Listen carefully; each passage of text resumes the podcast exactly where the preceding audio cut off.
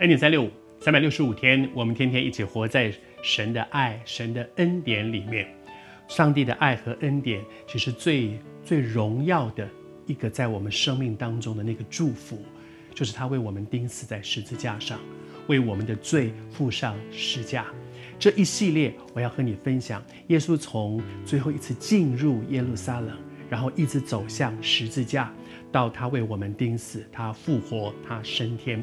在这个过程当中，啊、这一段时间，我们常常说他是受难周，从耶稣一步步进耶路撒冷，一直到他钉死在十字架上，这一整个礼拜里面所发生的事。但是这一件在耶稣在地上这三十三年半的时间里面最重要的一个关键的时刻，其实它不是偶然发生的。在这段时间之前，受难周之前，耶稣至少已经有三次跟门徒来预言说他要经历这些，他会到耶路撒冷，然后在耶路撒冷会遇害，在这里受很多的苦，然后在这里呢被被害。会在这里被杀，然后在这里会死，会在这里复活。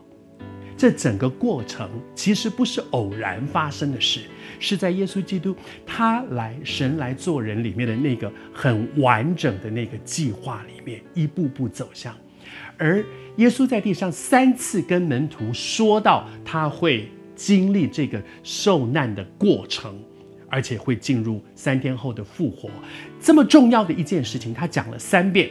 而在这讲三遍之之前，到底发生了什么事？是在什么样的情况下，他预言他要走上这条十字架的道路呢？今天我我们要先来看看他是怎么样的一个背景。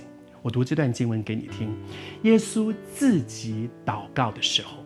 他自己在祷告的时候，门徒跟他在一起，然后他问门徒问了一个问题，说：“哎，别人说我是谁呀？”门徒跟了他许久，耶稣一步一步的带着门徒去面对这个问题。他先抛出一个问题说：“哎，人家怎么说我？人家说我到底是谁？你们跟了我这么久，人家说我是谁呀？”而耶稣在。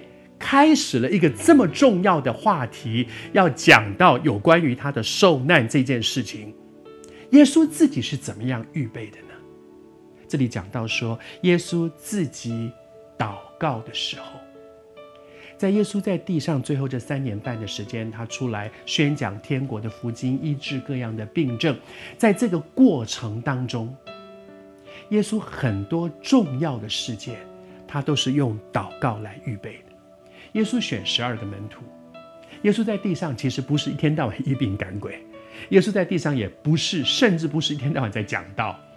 耶稣在地上那最后这三年半的时间做的最重要的一件事情，就是带十二个门徒，以至于有一天他升天了，他复活升天，他离开了，结果这个重要的一个传福音的工作，在这个门徒当中继续往下。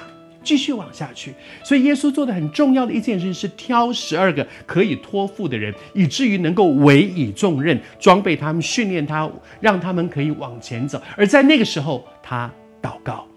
耶稣在面对进到客西马尼园，面对十字架，耶稣祷告。